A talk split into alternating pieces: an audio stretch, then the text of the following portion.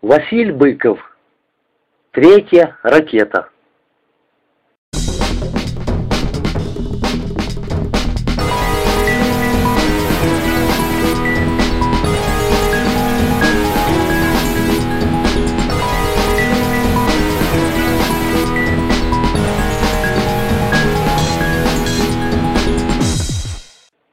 Глава первая.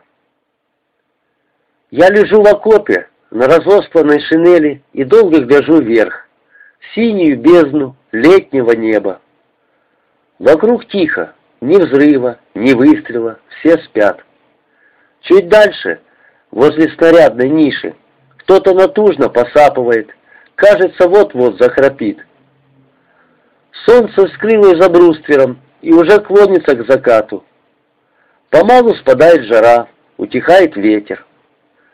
Одинокая былинка на краю бруствера, что с утра беспокойно билась о высохший ком чернозема, обессиленно свисает в окоп. Высоко в небе летают аисты. Распластав широкие, размочаленные на концах крылья, они забрались в самую высь и кружат там, будто купаются в солнечном ясном раздолье. Ветровые потоки постепенно относят их в сторону, но птицы, важно взмахнув крыльями, опять набирают высоту и долго парят в Поднебесье. Аисты часто прилетают сюда, в погожую предвечернюю пору, и кружатся, наверное, высматривая какое-нибудь болотце, камышовую заводь или лужок, чтобы поискать корма, напиться, а то и просто, по извечному обычаю, в раздумье постоять на одной ноге. Но теперь возле заводей, у приречных болот, на всех полях и дорогах люди. Не успевают птицы сколь-нибудь снизиться, как на земле начинают трещать пулеметные очереди.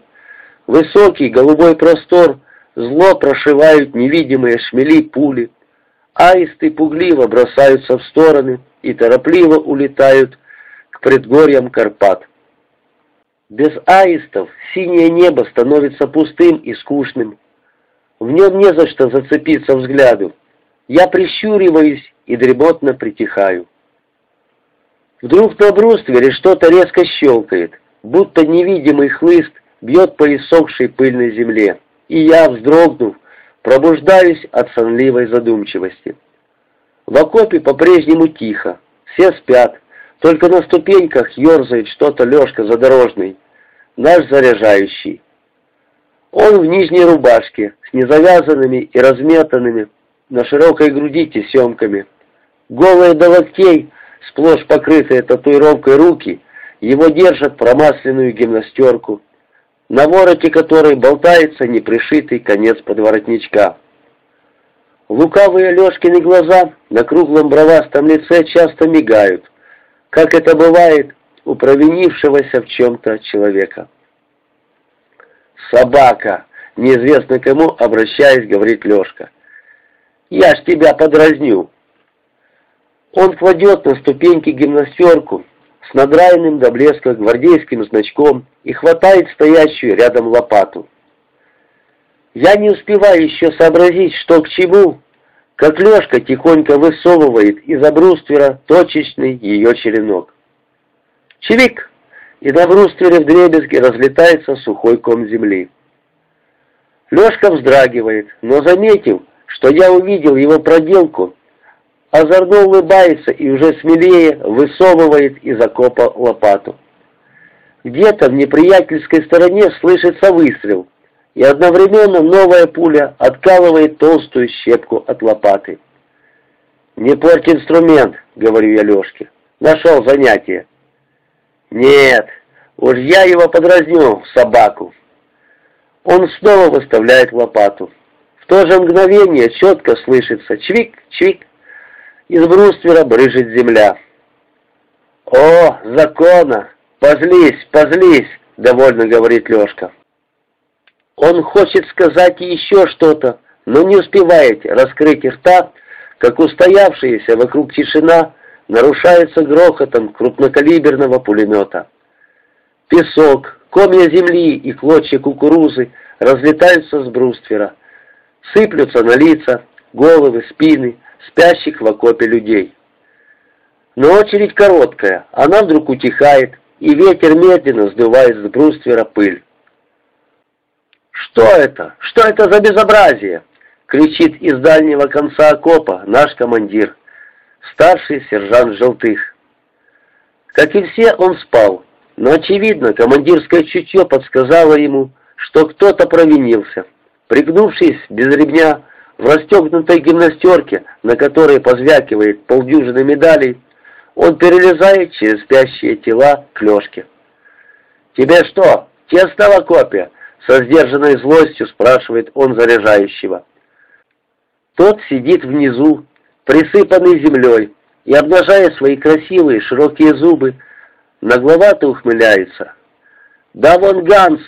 Чуть иголку из пальцев не вышиб, зараза!» «Иголку у него вышиб! Все баловство! Ты что, сосунок? Объяснить тебе, что к чему?» С минуты желтых зло и неподвижно смотрит сверху вниз на Лешку. Однако тишина больше не нарушается, и старший сержант, успокаиваясь, начинает отряхивать с головы и усов песок. Потом он переводит все еще недовольный взгляд на нас, его подчиненных. Глаза у командира маленькие, неопределенного, будто выленившего цвета. Они остро смотрят из-под мохнатых строгих бровей. Пожилое, синее, побитое порохом лицо его не предвещает добра. «Чего разлегся?» Вдруг босой ногой он толкает меня. «Не на курорте, а ну марш наблюдать!» Я, не торопясь, поднимаюсь с шинели. В душе ругаю Лешку за неуместную шутку, а командир стоит и хмуро оглядывает остальных. «А ты, одноухий, нечего притворяться, вижу, не спишь. Подъем!» — командует он снарядному кривенку, который, надвинув пилотку на смуглое, перекошенное шрамом лицо, неподвижно лежит на дне окопа. Но кривенок не шевелится, и желтых, наклонившись, дергает его за рукав. «А ну, подъем!» Солдат нехотя раскрывает сердитые глаза. «Не понукай, не запряг!» «Что не запряг? Подъем, говорю!» Кривенок лениво встает и, удобнее устраиваясь под стенкой окопа, ворчит. «Порядочек! Не успеешь вздремнуть! Подъем!» Желтых переводит взгляд в угол на остальных, но там уже будить никого не надо. Молчаливый и тощий, как жерть, Лукьянов тихо сидит на шинели, усердно хлопая глазами и делая вид, что давно уже проснулся. Как всегда, когда командир ругается, в синеватых глазах этого еще молодого, безвременно увядшего человека появляется молчаливая, робкая покорность. Уголки его тонких губ вздрагивают, брови смыкаются, он явно не переносит грубости. Остальные давно уже привыкли к командирскому крику, и им хоть бы что. Уже деловито копошится на коленях наводчик Якут Попов. Он, видно, сразу догадывается, чем все кончится, и, не ожидая приказания, вытаскивает из ниши ящик с недочищенными накануне снарядами.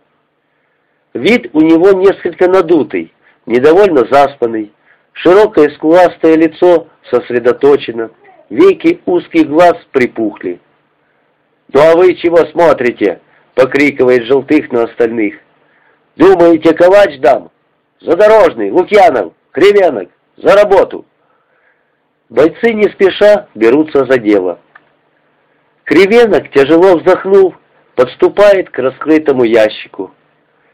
Через всю его щеку, от рта до уха, ярко краснеет обезображивающий лицо шрам недавний след минного осколка. На месте начисто срезанного уха лишь небольшое отверстие. Попов с Лукьяновым уже протирают ветошью снаряды. У Попова это получается сноровисто и ловко.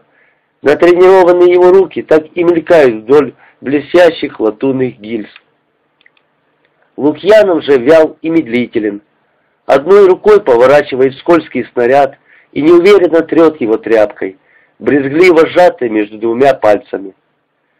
Кривенок пристраивается рядом.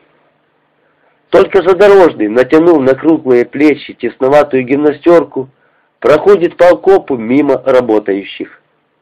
Ерунда, и втроем управятся.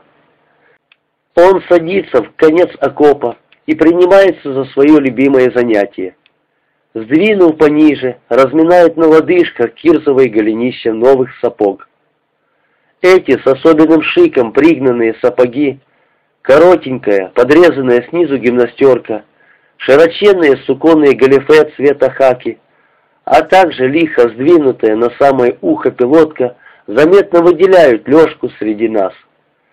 Кажется, он чувствует в этом немалое свое превосходство над остальными, и потому с его подвижного лица не сходит беззаботная озорная улыбка. Желтых, явно любуясь в душе его нагловатой щегольской независимостью, беззлобно ворчит про себя. «Лодырь! Сачок! Ну смотри мне, футболист!